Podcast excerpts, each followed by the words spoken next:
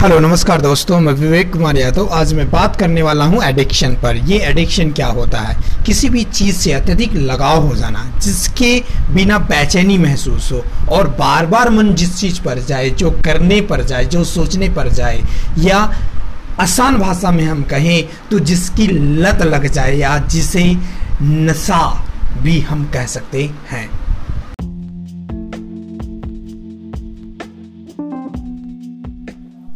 नमस्कार दोस्तों, मैं आज आप लोगों के बीच में एडिक्शन पर बात करने वाला हूँ। एडिक्शन क्या होता है? किसी भी चीज़ से अत्यधिक लगाव हो जाना या जिसके बिना बेचैनी महसूस हो बार बार मन जिस चीज़ पर जाकर टिक जाए, उसे एडिक्शन कहते हैं।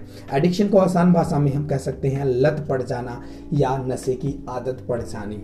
आज अगर देखा जाए तो कहीं ना कहीं बहुत सारे लोगों में ये सिम्टम्स आपको दिखेंगे कि वो कहीं ना कहीं किसी न किसी चीज़ से एडिक्टेड है।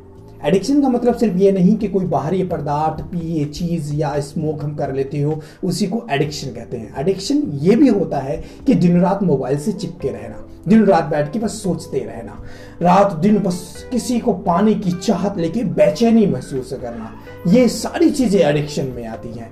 सो so, दोस्तों अगर आप किसी भी एक चीज़ से एडिक्टेड हो तो आप उसे कैसे छोड़ेंगे? इस पर आप चिंतन करें और धीरे धीरे उसे छोड़ने का प्रयास करें। हो सके तो अपना समय अपने साथ बिताएँ। अपने अंदर झांकने की कोशिश करें। अपने पोटेंशियल को पहचानने की कोशिश करें। आप एक चीज़ ज़रूर देखे होंगे।